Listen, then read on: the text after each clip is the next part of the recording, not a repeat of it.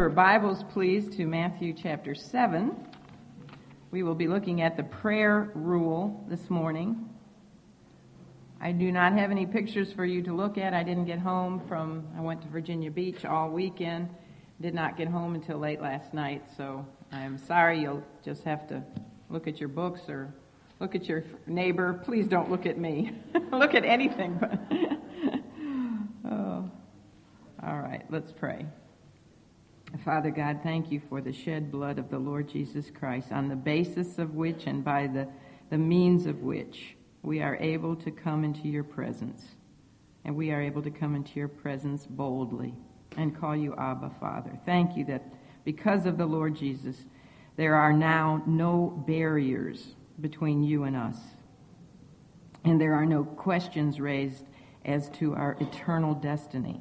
That all has been sealed and settled by the blood of Jesus Christ, our once-for-all Passover lamb. And that we can now come into your holy presence as a child unto his Father. Quicken each of us, Father, so that we might truly be women of prayer unto the glory of Christ. Be with us now as we look at this very critical passage on prayer, for we pray in Christ's name. Amen.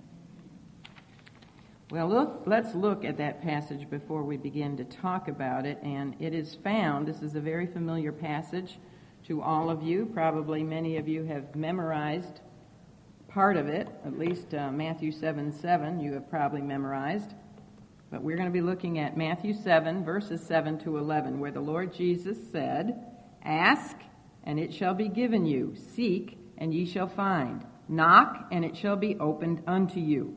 For everyone that asketh, receiveth, and he that seeketh, findeth, and to him that knocketh, it shall be opened.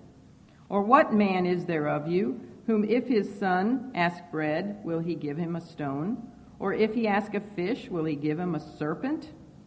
If ye then, being evil, know how to give good gifts unto your children, how much more shall your Father which is in heaven give good things to them that ask him?" Okay, that's where we stop. And then our next lesson is on verse twelve, which is the golden rule. We're looking at the rules for the redeemed. It's the sixth section in the Sermon on the Mount. The first two rules, the treasure rule and the worry rule, the Lord Jesus discussed the virtues and characteristics of what a righteous kingdom citizen should have with regard to his relationship to material things. He's not to stockpile them down here on earth, but to lay them up where? In heaven, where they count for all of eternity. And he's not to worry about things. So that's what we looked at, the treasure worry, uh, rule and the worry rule, our relationship to things. And then last week, with the criticism rule, the Lord Jesus discussed the kingdom citizen's righteousness with regard to personal relationships. Not with regard to things anymore, but he moved on to talk about our righteousness in regard to personal relationships. And we discussed how there is a godly form of judgment of others, which involves constructive edification, lifting somebody up, and how there is an ungodly form of judgment, which is destructive. It's destructive to the one being rebuked and criticized, and it's also destructive to the one who's doing the criticism. And if you miss that, get the tape on that. So we come now to the fourth rule for the redeemed. And it is called the prayer rule. And I just read it to you. It deals with righteousness in regard to, again, relationships, but not this time relationship with other people so much as our relationship with, with God. This is the third time Notice the third time in the sermon, which is only three chapters long, Matthew five, six, and seven, but this is the third time the Lord Jesus spoke on prayer in this short sermon. So, therefore, what can we conclude? That it's important, that prayer is very important.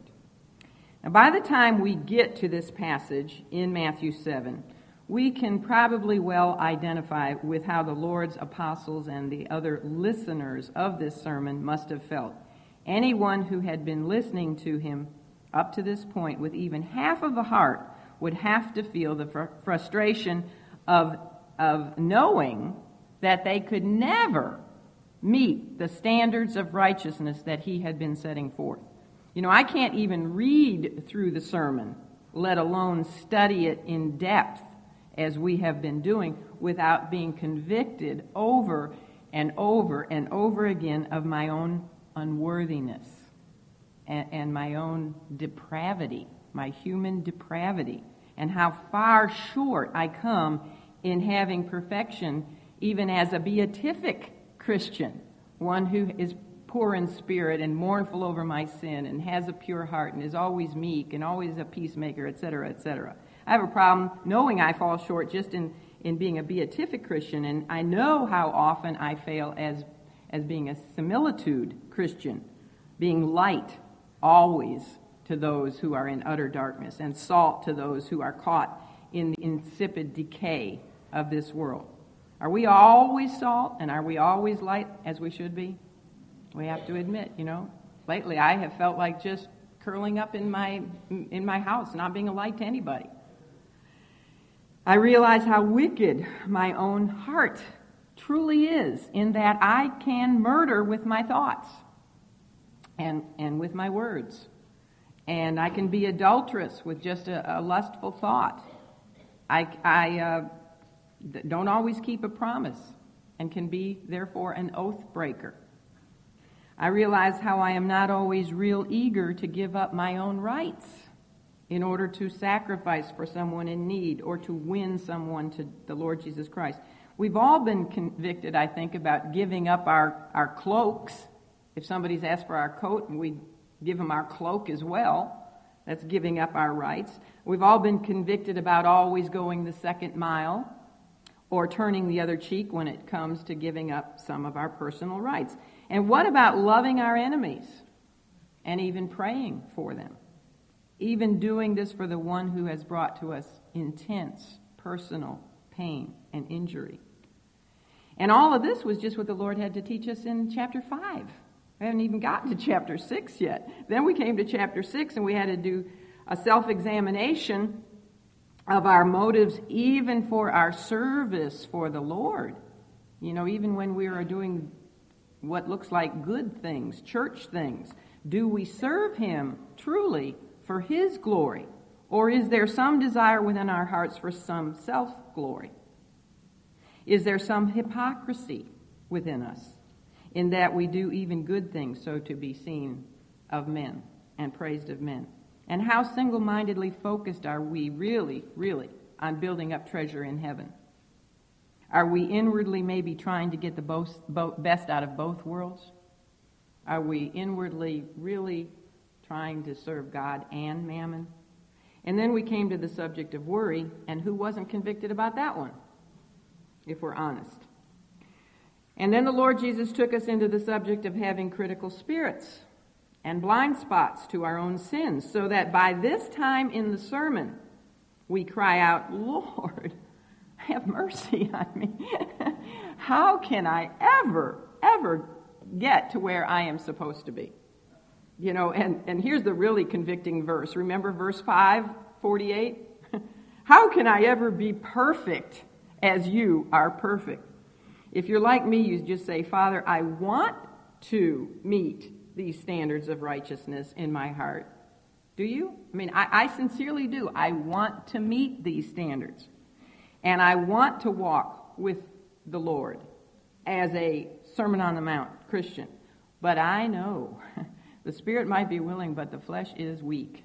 I know I cannot do this alone.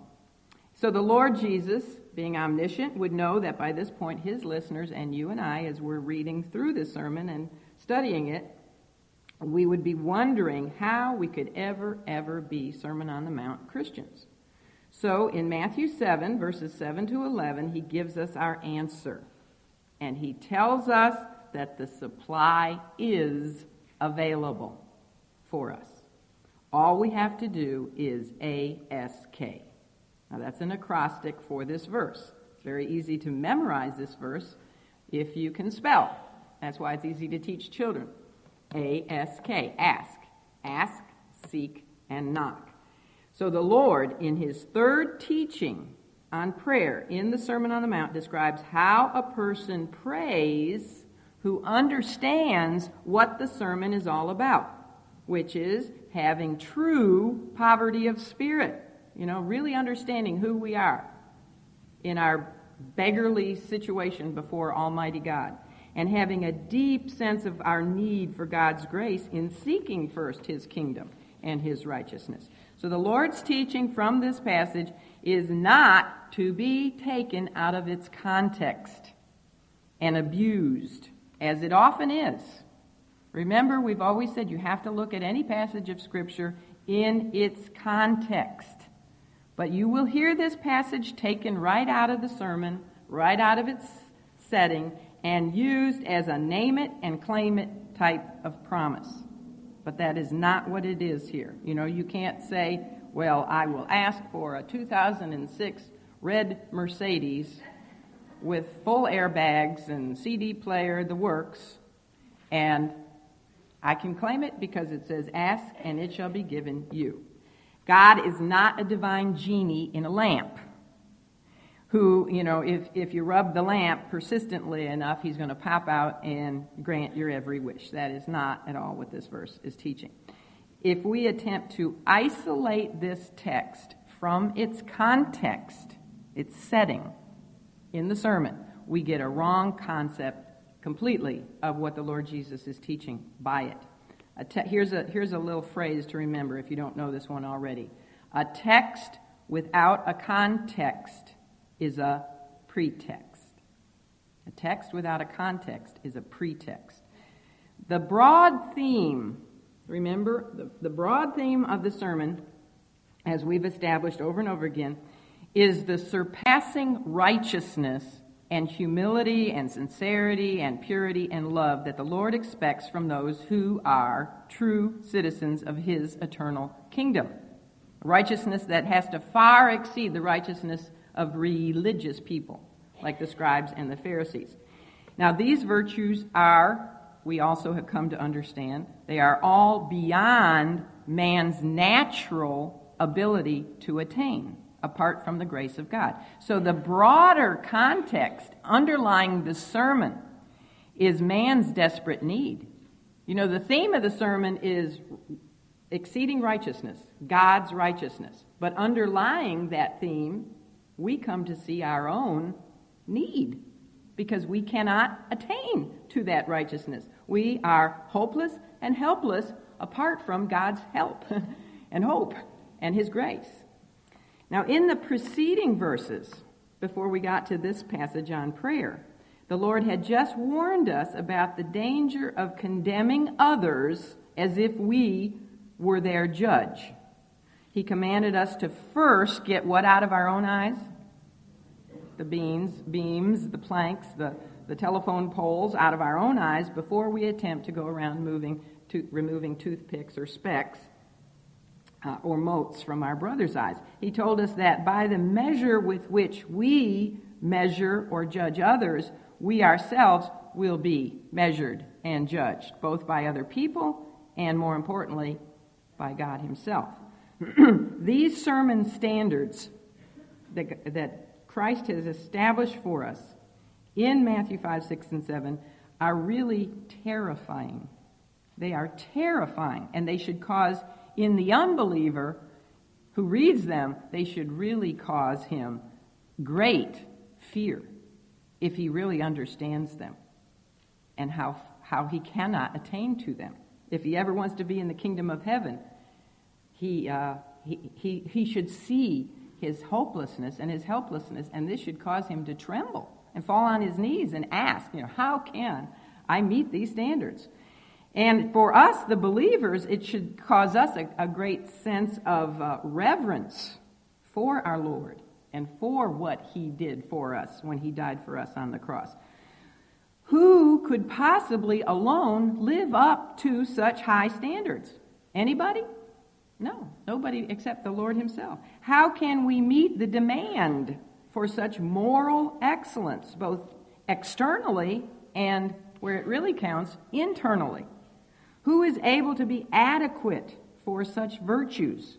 How can we attain such righteousness in our practical, day-by-day walk with the Lord Jesus? Now, we all understand by this point in time that positionally, as soon as you accept Christ as your Lord and Savior and understand that he died on the cross for you by his death and shed blood and rose bodily on the third day, when you accept that and put your faith in that, you are positionally righteous. God looks down at you and sees you in Christ. You are covered with Christ's righteousness. But we're talking about our practical position, our day-by-day walk.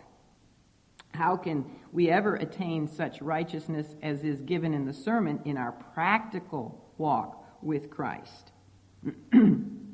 We all need God's help, and we all need his grace, and that is why the Lord Jesus now tells his listeners where and how to get that help. He said, ask, and it shall be given you. Seek, and ye shall find. Knock, and it shall be opened unto you. Now, this is not, as so many have wrongly used it, it is not, as I said before, carte blanche for everything that we want. Well, I want this, so I just ask and I'll receive it. No, no, no. Rather, it is telling us how to ap- ap- ap- pray, how to pray to obtain, get this, Sermon on the Mount character in our daily lives, in our daily walk. Remember, in, remember this passage in its context. It's telling us to pray that our lives in all areas which the sermon has covered, that our lives will be like Christ's life. Jesus is really teaching us how to pray for our spiritual lives. So as we consider these verses, these five verses, we will see that he teaches us to pray with humility and with persistence, that he teaches us to pray with confidence, and he teaches us to pray with reverence. And if you're trying to follow me in the books, you're probably having a difficult time, right? So, because it's this is really a completely different lesson that's, than is in the books. I like to trick you. That keeps you on your toes. I mean, I got to have some reason for you to come here, right? Otherwise, you can sit home and read the book. Truly, the greatest privileges of our lives are the spiritual privileges that we have as believers. Those are our greatest privileges. Yet the sad thing is how little we generally value our spiritual privileges. We are children of the King, the King of Kings. Did you understand that? We are children of the King. Our Father is the King of the universe. We are the beloved offspring of the Creator of the universe. We are joint heirs with the Savior of mankind. We are members of God's family who have been given the privilege to come boldly into the presence, his presence, to obtain mercy and to find grace to help in time of need. And, and we have the awesome privilege of calling Almighty God, King of Kings, Lord of Lords, Creator God, Redeemer God. We have the privilege to call Almighty Jehovah God, our Father. And we can speak to him. When it says we can come boldly into his presence, that means we can speak to him openly. We can speak to him freely. We can speak to him frankly. It's like we could speak to our loving earthly father. If you have a loving earthly father and can identify with just coming into his presence and being frank, open, freely speaking, we have that privilege. Wouldn't it, we consider it a great privilege to be able to boldly come into, walk into the Oval Office of the White House and ask President Bush for something? I'm sure every one of us would tell our friends about that. Well, I had the privilege to just march right into, who ha, who alone has that privilege to march into the Oval Office without uh, an invitation, without knocking at the, probably his only his wife and his two daughters. Well, see, we're children of of God. So we have that privilege as his children to walk right into his presence. We don't have to even knock. Well, actually, in this we do knock a little bit. So how much greater, then, is it to be given uh, every moment by moment of every day the privilege to come before the sovereign God of the universe? In the Greek, The words that are translated ask, seek, and knock are given, notice, well, it's even in the English you see it this way. They're given as commands. It says ask, that's a command. It says seek, that's a command. It says knock, that's a command. Which means that prayer is not something optional for the believer. It doesn't say you can ask if you want to, or you can seek if you want to. It's given as a command, a divine command. This means that to not ask, seek, and knock in prayer is what? Disobedience. It's a tremendous privilege, yes, but it is also to be a top priority because it is given as a divine, com- divine command. It's also interesting to notice that the three commands are presenting, presented to us in ascending intensity. They, they go in intensity. Start at ask is the least, and then seek, and then knock. So they go in ascending intensity. The Greek word that is used for ask is a word, and you don't see this in your English, so you might want to jot it down. I don't know if I had it in the notes, but it's a word that is um, for, for the asking of an inferior to a superior. It's a word that the Lord Jesus never himself used, which is interesting. He never used it when he was speaking of his own asking of something from his heavenly Father. See, it's a word that uh, speaks of an inferior to a superior, yet he never used that word. Why? Because he is equal with God. He used the word epoto when he was talking about his asking of his Father, which is a Greek word of asking on equal terms, an equal to an equal, an equal. And that's just one more little way that he demonstrated his equality with God. However, when he's commanding his followers here to ask in prayer, the Lord did use a Greek word that indicated humility. It's a word that speaks of a beggar asking something of a very generous person. So our prayers must be prayed with great humility. We must recognize how poor in spirit we are, how how how needy we are, and we must recognize the superiority of the one we are asking. So true prayer does not promote pride at all, but it is a recognition of our own lowliness, which is quite contrary, remember, to what the showy religious rulers of Christ's day were doing. I always think back to that Pharisee in the temple with the publican. There was nothing pro- uh, humble about his prayer at all. His prayer was so full of pride, it stank. And you know, that that's, that's typical of what the scribes and Pharisees did. If you look at chapter six, remember, in verses five to seven, Jesus told us that um, they were not truly praying because the, instead they were really just putting on a big show, a big religious show to gain the praise of men. They like to be verbose. They like to use lots of fancy phrases. They like to give long, lengthy prayers and show off how much of Scripture they knew. And they like to, to stand where? On the busiest street corner so that everybody saw them and said, "Oh, aren't they so spiritual?" It's futile to pray when our prayers are a matter of pride and showing off, when they are more for man's recognition than for godly righteousness. It's futile when we come to the Lord with any kind of pride. We are to come to him as beggars, asking of one infinitely superior to ourselves. Well, that's talking about asking. And then on the, going up the ascending scale of intensity, the Lord went from using the word ask to giving the command seek. Seeking involves asking, but it adds action to the asking. The idea behind the word is not merely to express our need, but to get up and to look around for help, to seek. You know, we don't just ask, we get up and we look around, we're seeking. So it's action, I mean, it's, uh, yeah, it's action, no, it's asking plus action. So we're getting up in our ascending scale of intensity. So it involves effort, all right? Seeking involves effort.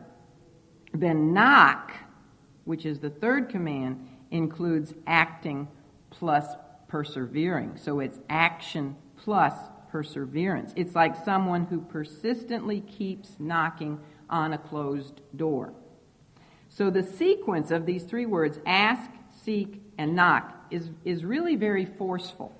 It's very forceful. And by the fact that they are also commands, that tells us this even has more punch to it.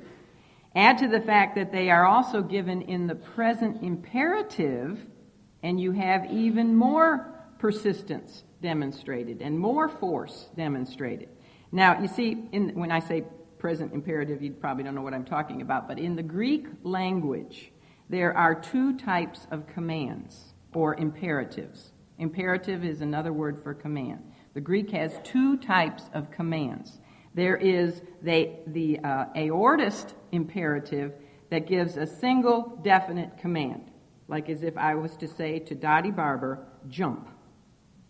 That's given in the aorist imperative. All right, Dottie? Jump. I should tell her jitterbug. Then there is also, or, or turn around.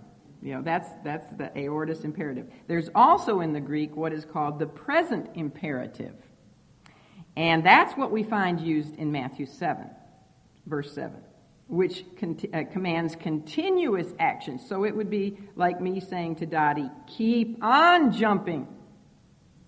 You know, the whole rest of the time in here, keep on jumping or keep on turning around. So what Jesus was really saying is, keep on asking. Good girl. He says, keep on asking, and it shall be given to you. And keep on seeking, and it shall be, and ye shall find. And keep on knocking, and it shall be opened to, unto you.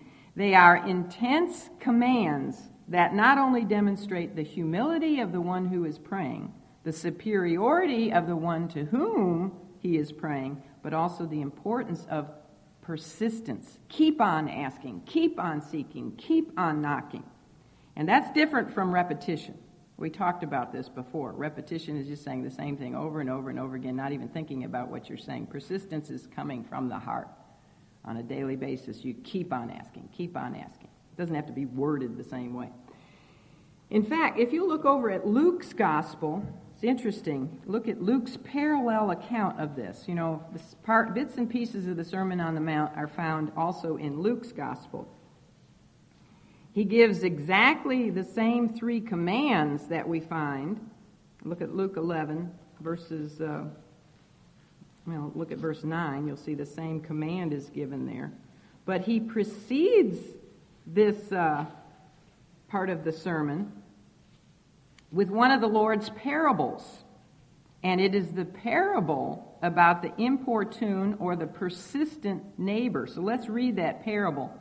And it's uh, found in Luke eleven, verse five, where Jesus said unto them, those who were listening to his sermon, he said, and see, right before this, he gave the Lord's Prayer, what we call the disciples' prayer, if you look at verses two to four, the Lord's Prayer. And then verse five, he said unto them, which of you shall have a friend, and shall go unto him at midnight, and say unto him, friend, lend me three loaves, for a friend of mine in his journey is come to me, and I have nothing to set before him. And he from within shall answer and say, trouble me not, the door is now shut, and my children are with me in bed, I cannot rise and give thee. And I say unto you, though he will not rise and give him, because he is his friend, yet because of his importunity, or his persistence, he will rise and give him as many as he needeth. And then the Lord said, and I say unto you, ask, and it shall be given you. Seek, and ye shall find. Knock, and it shall be opened unto you. By using this preceding parable and then the ascending intensity of commands, Jesus is driving home his point. His point is this, that we are to passionately persist in prayer for our spiritual growth. And by the way, that parable is not only a parable on being persistent in our asking for our spiritual growth, but also interceding on behalf of our friend, because that's what the neighbor was doing. He was interceding on the behalf of his friend who had no bread. So when it comes to interceding for our friends and our loved ones, what are we to do? Keep on asking, keep on seeking, keep on knocking for their spiritual maturity, for them to have Sermon on the Mount righteousness. It's strange how we will persevere in prayer if we are sick, or if someone close to us is sick, or facing some important serious surgery. It's interesting how we will persevere in prayer if we are having financial problems, or uh, we will persevere in prayer if we're looking for a new job, or if we're looking for a new home, or if we have uh, uh, a child with a problem, or if we want to have a child, you know, bear a child. I'm not praying that anymore, but... or if, if there's something frightening looming ahead of us, and we don't know what the future holds. We'll be very persistent in praying about things such as this. But how many believers are persistent in their prayers for spiritual growth, for themselves and for others? Are we continuously asking, continuously seeking, continuously knocking in our prayer to ask for greater poverty of spirit? You know how to pray a really great prayer? Just go right through the Sermon on the Mount. Oh, Lord, give me poverty of spirit in ever-increasing ways. Help me to really see the, the spiritual beggar that I am. Help me to be more humble every single day. Just go right down the list. Lord, help me to really mourn over my sin, the sin in my heart. You know, Lord, help me to be a meek person.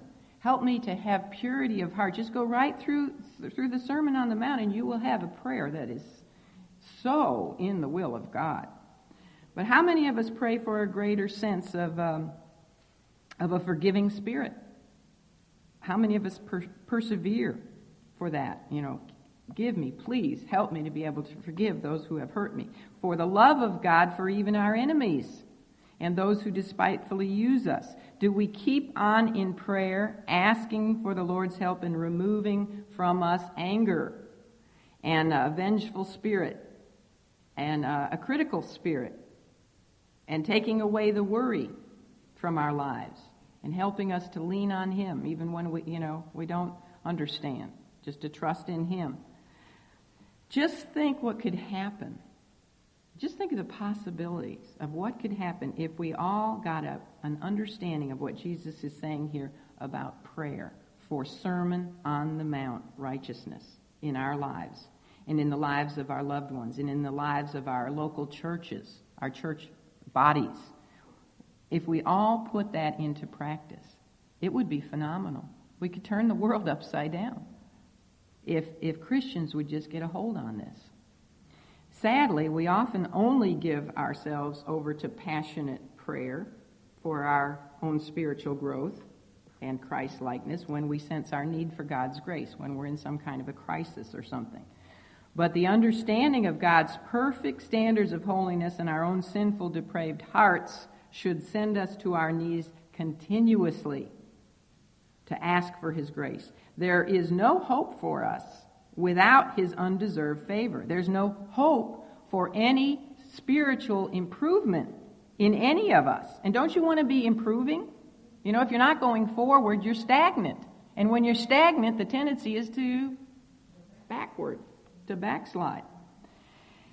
So there's no hope for us without His continuing love, His continuing mercy. So we should all really rejoice greatly that the Lord Jesus allows us the privilege to be commanded to continually ask and to continually seek and to continually knock in prayer, to be made more and more conformable to the image of Christ Himself. This is a great, awesome privilege, and it should make us rejoice that He gave this to us as a command.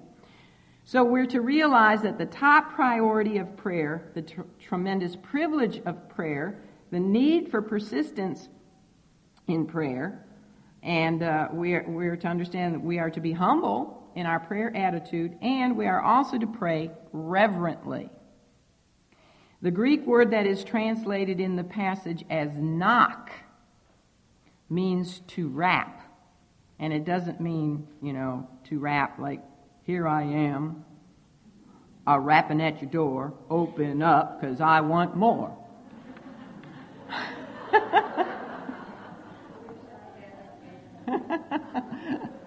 I'm not very good at rapping. Was not that kind of rapping. It's a, I don't know how they do their fingers. I'm not sure, but I have to have my blue jeans down to my knees, right? Uh, but this kind of rapping is to knock reverently. There are actually two words in the Greek. Can you believe this? The Greeks are so specific when it comes to words. But there's two words for knocking in Greek. One refers to an unceremonious pounding, like bam, bam, bam. You know, somebody comes to your door and then bam, bam, bam. That's kind of scary, isn't it? That's not the word that is used here. Instead, the word is a polite rap, a tap, like that. It is the polite rap that we are, to, in our prayer life, that we are to um, knock with. The one praying is not to bang discourteously or to kick down the door when going to God in prayer, but he or she is to keep rapping, keep rapping, tapping on the door very humbly and very courteously. And again, what this is emphasizing is our need for humility and um, reverence and respect in prayer. We're not to just barge the door down as we go into God's presence. When it says we can boldly come before his throne of grace, it doesn't mean we barge the door down. It means we can come boldly, asking him freely and openly. And as I said before, uh, being transparent, being very frank with what we tell him. But it doesn't mean disrespectful. Remember, we're to come to prayer saying, hallowed be thy name. We're to put praise of God first before petition, our petitions for self. We're not to demand or insist on our own needs and our own prayer lists, acting as though God owes us some kind of favor to answer us. We're talking to God Almighty, and we're not just talking to some mere human being, and so therefore we must go before him with the greatest of reverence and respect. So don't get all buddy-buddy in your talk with God. Talk to God understanding how holy he is and how much higher he is than us. We are just mere created beings. We're also to pray with confidence, and this is the part I like the best. The Lord Jesus gives tremendous assurance to us in verse seven by telling us that when we keep on asking, what? It shall be given. And when we keep on seeking, what'll we do? We will find. And when we keep on knocking, it shall be open to us. And then he repeats this assurance, just in case we didn't get it the first time. He repeats it for us in verse eight when he says, for everyone who will be persistent in praying for increased spiritual growth and understanding and intimacy with God will receive. Now, this is one time when we can say that this is true even for unbelievers. Everyone who asks and seeks and knocks continuously in genuine humility to know God better is promised to have their request. Everyone. The one prayer of the unbeliever that God always answers is the genuine prayer for salvation, which would be, you know, a prayer where a person acknowledges his inability to save himself, his own poverty of spirit, and his desperate need to have his sins washed away by the blood of the Lamb. So this is a prayer that even would be answered for an unbeliever because it's a prayer to seek God's righteousness and to, to be more Christ-like. And God honors that prayer always, always, always. So actually, six times the Lord Jesus promises uh, the positive consequences of persistent prayer for godly righteousness. Six times. That, again, is the number of man. He knows we're slow to learn, so he repeats it six times. Three times in verse seven, where he says, ask, it shall be given. Seek, ye shall find. Knock, it shall be opened to you. That's three. Then look at verse eight. Everyone who asks receives. Everyone who seeks finds. Everyone who knocks, it is open. That's a total of six times he assures us that when we ask for Christ-likeness, Sermon on the Mount virtues and characteristics, he will give them to us. Then in verses nine to eleven, The Lord backed up his great promise about prayer with some reassuring truths about the goodness of God, the generosity of God, and the greatness of God. He assures us of these truths about our Heavenly Father with illustrations that, like he always does, that are taken from things that are very familiar with us. In this case, from illustrations taken from earthly fatherhood. Now, in the Galilean setting of the sermon, remember the sermon was spoken right near the Sea of Galilee. Up there, the audience would have been very familiar with the flat stones around the Sea of Galilee. I had a picture of one, I but I don't have any overheads, but the flat stones that would be around the Sea of Galilee that are still there that could often pass for their common round flat cakes of bread. So the flat, smooth stones from a distance could look like a loaf of bread. And there were certain fish. Have I read this passage to you? Well, let's let's read it before I get into it even more. I'm not sure if I did or not. I think I did. Um, yeah, I read it all, but let's review it. All right, verse nine. He says, uh, or what man is there of you whom, if his son asks bread, will he give you give him a stone? Or if he asks a fish, will he give him a serpent? And by the way, over in Luke's parallel account, over in Luke eleven, he said, or if his son asks for an egg, that he would give him a scorpion. All right, and then he says in verse eleven, if ye then, being evil, know how to give good gifts unto your children, how much more shall your Father which is in heaven give good things to them that ask him? All right, so we talked about the stones, how they could look like loaves of round, flat cakes of bread. And then there were certain fish in the Sea of Galilee, most likely eels, that looked very much like snakes. And um, there was a, a kind of a scorpion over there that could kind of tuck his tail under him. I don't know how they did that, because the scorpion tail, you know, goes around like this. But somehow when they were in a sitting position, a certain kind of scorpion actually could look like an egg. And that's what uh, Luke mentioned that as well. So using a purposely absurd illustration here, or three of them, the Lord asks what father would give his hungry son a stone to crack his teeth on instead of bread? Or what kind of father, when his son came home asking for fish, would give him a, a, a serpent? You know, would mock him by giving him a serpent. Or even worse, if he asked for an egg, he'd give him something that was poisonous, that could hurt him, a scorpion. Although our cruel world today is full of fathers even worse than this, sad to say, yet back in first century Israel, no father would be so cruel. They might even have stoned to death a father who would have done such a thing. But in today's world, there's no end to what cruel fathers will do, even to their own children. Nevertheless, the Lord's point still stands.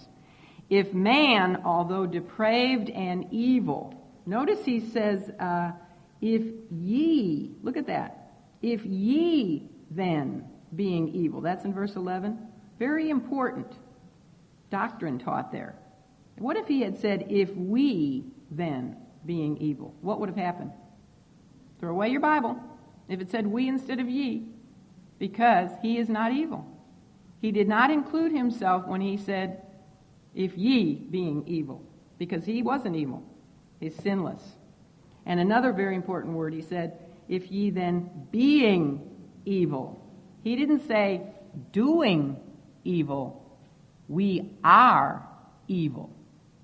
That speaks of the doctrine of the total depravity of man. So every little word is so important in the Scripture. He says, uh, if man, although depraved and evil, can yet demonstrate goodness in granting his hungry child's request for basic food items such as bread, fish, or eggs, those are staples, how much more is a holy heavenly Father willing and ready and able to give good gifts, he says, good gifts to those who ask him. One commentator wrote this, he said, when you are at your very best in love, in pity, in sacrifice, and in caring for others, multiply that condition of heart by infinity, and the result will be your Father which is in heaven. End of quote. Even the best of earthly fathers can sometimes make mistakes, can't they? And sometimes they do make mistakes. I know my husband's grandparents, godly, kind-hearted, moral people, their daughter got sick, and they gave her some medicine. Thought they were doing what was good. The medicine was poison. They had got, the, the pharmacist had given the wrong prescription. They thought they were giving her something good, and they gave her poison, and she died. Little two-year-old girl. So even, even good earthly parents can make mistakes. At times, earthly fathers do things and give things to their children that they think are right, only to discover that they were absolutely wrong. But God, our Heavenly Father, never makes a mistake. That's comforting, isn't it? He never makes a mistake in that which he gives to his children. He never mistakes something bad for something good. Every good gift and every perfect gift is from above and cometh down from the Father of lights, with whom is no variableness, no changing, neither shadow of turning. In other words, he will not give us bread today and a stone tomorrow. He's the same yesterday, today, and forever. There's no dark side to him. He is consistent, and his gifts will always reflect his goodness. His gifts will not corrupt, and they will not pollute the receiver. And think about this, too. God will not give something bad for us, even if we ask for it. He, because he tempts no man with evil. Sometimes our perspective on things is so limited and so skewed that we might ask God for a stone or for a serpent or a scorpion, something that will harm us in some way or another. In our ignorance, we might even think that the stone or the serpent will be good for us, but God will not answer those prayers. Aren't you glad? You know, when you think back over your life and some of the things that you asked God for, are you not glad he didn't answer that prayer? There have been times I've asked God to just take my life, and I'm glad he didn't answer that, because I guess I'm still needed to some degree, and I still have a lot of growing to do, and I'm glad he didn't take my life, so I stood before him ashamed of having such thoughts. Elijah did that. Remember, Elijah prayed that he would die. But God didn't grant that prayer request for Elijah because he knew it wasn't good for Elijah to die at that time. There was still much good for Elijah to do with the rest of his life. More glory to God to come through Elijah's life. And there was a very special chariot of fire waiting to take Elijah to heaven, which Elijah knew nothing about. So aren't you glad we think back some of the things you've asked God for? Glad that he didn't answer them. I'm glad he knows much better than I know. Furthermore, more, although some earthly fathers may indeed deceive their children by giving them a stone for bread, or a serpent for fish, or an egg, uh, scorpion for an egg, giving them a substitute instead of the real thing, giving them bad instead of good, hurting them instead of helping them, et cetera. Yet God is never deceptive in his giving. He does not ever trick the one who is asking him, seeking him, knocking on the door of heaven for him to open his blessings upon them. He doesn't trick them or deceive them by giving them substitutes and fakes and things that look like that which was requested but are not. He doesn't delight in mocking us by giving us something bad when we have sincerely prayed for something good. He doesn't enjoy playing April Fools with us at all. The pagans, now the pagans created in their own minds gods that were like this. They created gods after their own image. So, for example, if you study Greek mythology, oh, you're, you, you would fi- you'll find that the, the Greek gods of mythology were very capricious. They were they played all kinds of evil tricks on people and enjoyed it, laughed about it, had a good time doing it. But our Heavenly Father, the one true God, The almighty, holy God of Scripture is not like that. Aren't you glad for that? His person and his character is far too righteous and far too holy and far too honorable and loving and just and noble than to be deceitful and to play mean tricks on those who come to him in honest prayer for the basic needs of life, physically and spiritually.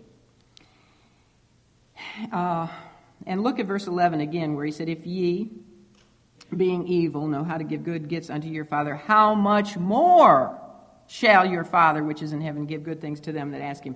If we, if we in our fallen human nature are able to give good gifts to our children, think of how much greater and how much more generous and how much more good are the gifts from the one who dwells where?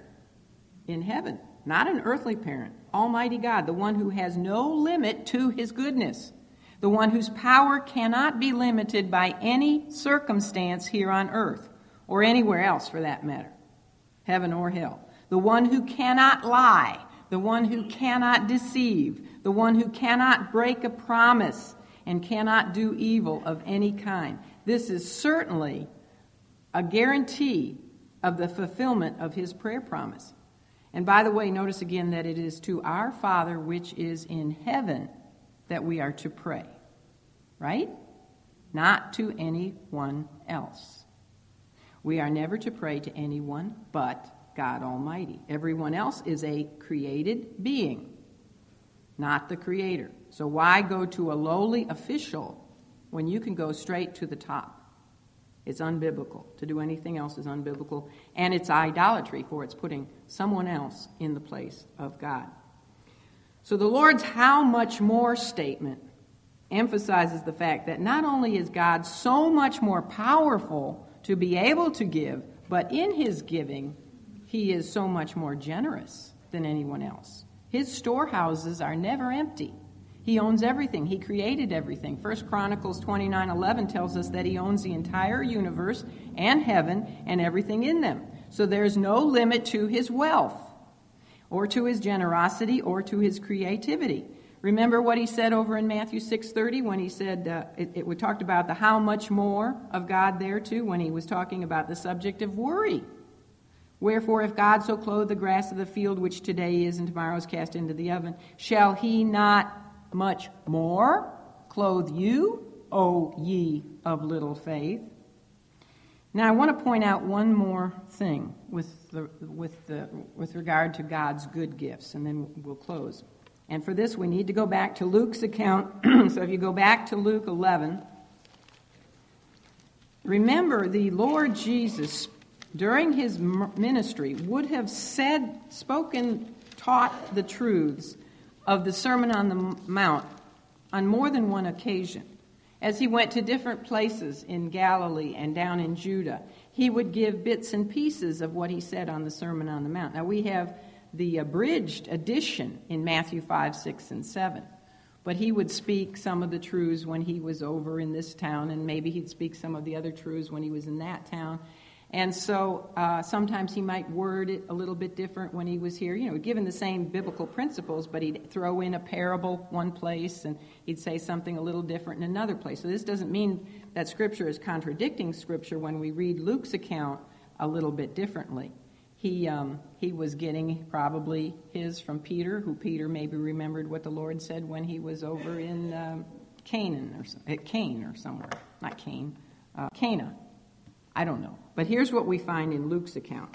He says, um, Luke eleven thirteen, "If ye," not we, "if ye then, being evil, know how to give good gifts unto your children, how much more shall your heavenly Father give" what?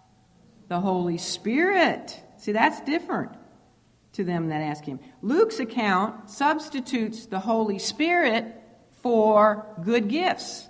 The word good gift, the words good gifts were mentioned over in Matthew's account. You see, it is not a contradiction at all, because it is God, the Holy Spirit, who bestows the good gifts that this prayer rule is talking about.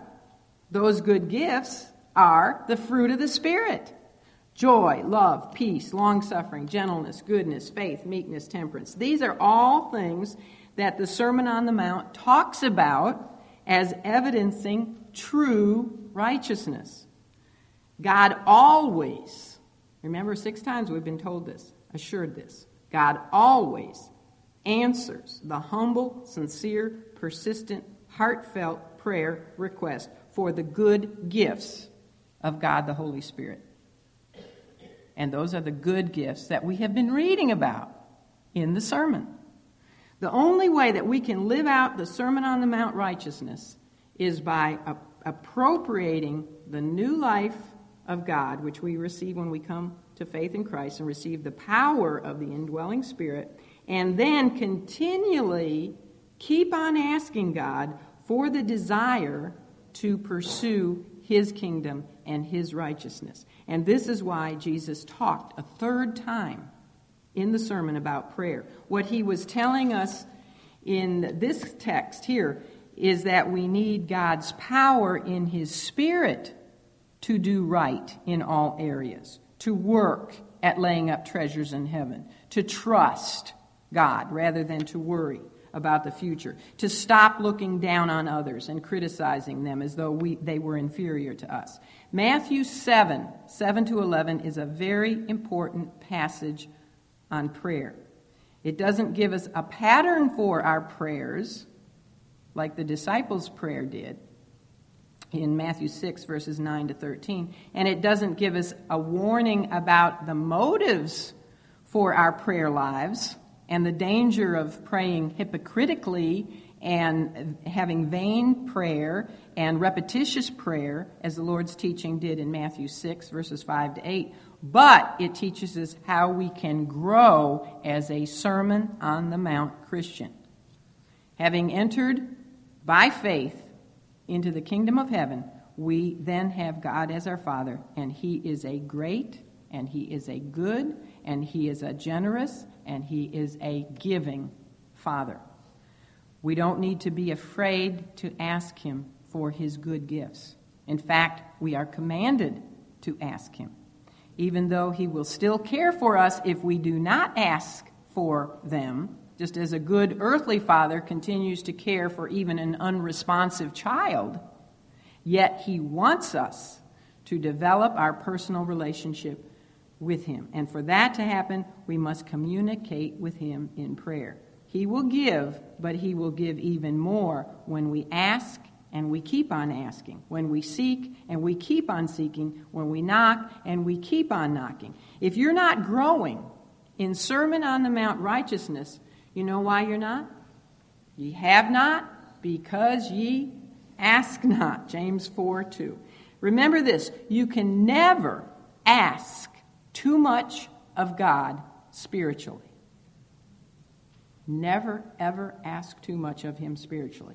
He will give us anything that we ask for that is good for us spiritually. Now, to get it may sometimes be very, very painful. But in the long run, he is giving us that which is good for us in developing Christ-likeness. If you do not yet have eternal life through Jesus Christ, who is the one and only Savior of man, you can rest in confidence, total confidence, that he will give you this greatest gift of all if you will ask him with all of your heart. Here's his promise. If you're asking for something spiritually good, he will give it to you. It is the one guaranteed to be answered prayer request for all mankind. But they must ask it in humble sincerity, meaning it from their heart, not just reciting some little sinner's prayer. It has to come from the heart. If you are a believer, which I assume probably the majority of us are, true believers, but you find, again, like all of us, that you come short on some of the Christian virtues and graces, then you need, just like me, you need to keep on asking. We need to keep on seeking. We keep, need to keep on knocking. God will, through his Spirit, work in us and through us to further develop those virtues and graces. If you are having trouble forgiving a brother or a sister, keep asking, and he will give you a forgiving spirit. If you're having trouble not worrying and trusting him, keep asking, and he will give that to you. He will give you greater faith. If you're having trouble being hypocritical in some area of your Christian life, keep on knocking on heaven's door politely, and he will help you. If you are not being too good at turning the other cheek, or wanting to demand your rights, or dealing with anger or a vengeful spirit, keep on seeking for these godly virtues by reverently rapping at God's door. If our heart is truly, uh, if our heart is truly in such prayer requests, and if we genuinely mean them, and if we are sincere enough to be persistent in asking for them, we have his six times repeated assurance that we will receive them, and exceeding abundantly, even above all that we could ask or seek. If you meet a godly Christian, and this room is full of them, I guarantee you they have been on their knees for many, many years, asking Christ for his image to be manifest in and through them. That's what it takes to be a godly Christian. Prayer, asking, asking, asking. Conform me into your image. I know in the process, Lord, what you might do will hurt, but you will not give me anything that ultimately is not good for me. Kent Hughes wrote this, and I'll close with this quote. He said, "Just think what would happen if we prayed for these things for ourselves and our brothers and sisters as intensely as we pray for our physical needs. The church would explode because a far greater proportion of its people would be living kingdom lives. Our pulpits would be filled with preachers of power. The mission fields would shrink as thousands more poured out to the harvest with greater power. Do we want the character of the kingdom in our lives through the fullness of the Holy Spirit? That is the question. Do we really, really want the character of God's kingdom, the righteousness of God in our lives? If we do, then we need to pray for it. Search yourself for the spiritual qualities you know that you are lacking but would like to have, and begin today to ask for them. Pray for them persistently. Have total confidence that God, your Heavenly Father, will give them to you, because the fact of the matter is, he will. That is not to say there will not be a price to pay. Christ-likeness does not come cheaply, but it is worth it." End of quote. Let's pray. Father, forgive us, Lord, for our weaknesses and our failures to come before your throne of grace more often. Forgive us for coming to you oftentimes only when we have needs and problems, and, and forgetting you when we seem to be in abundance and things are going well. Enable us, Lord, by your Spirit to be persistent and to be persevering in prayer, knowing that you are an infinitely good Heavenly Father who delights to give good gifts to your children. I pray that we will petition from you the Sermon on the Mount virtues and the standards of righteousness that we've learned about this year, knowing with confidence that this is fully within your will, and knowing that only by your grace and your strength can we be conformed into your Son's image and be found practically pleasing to you.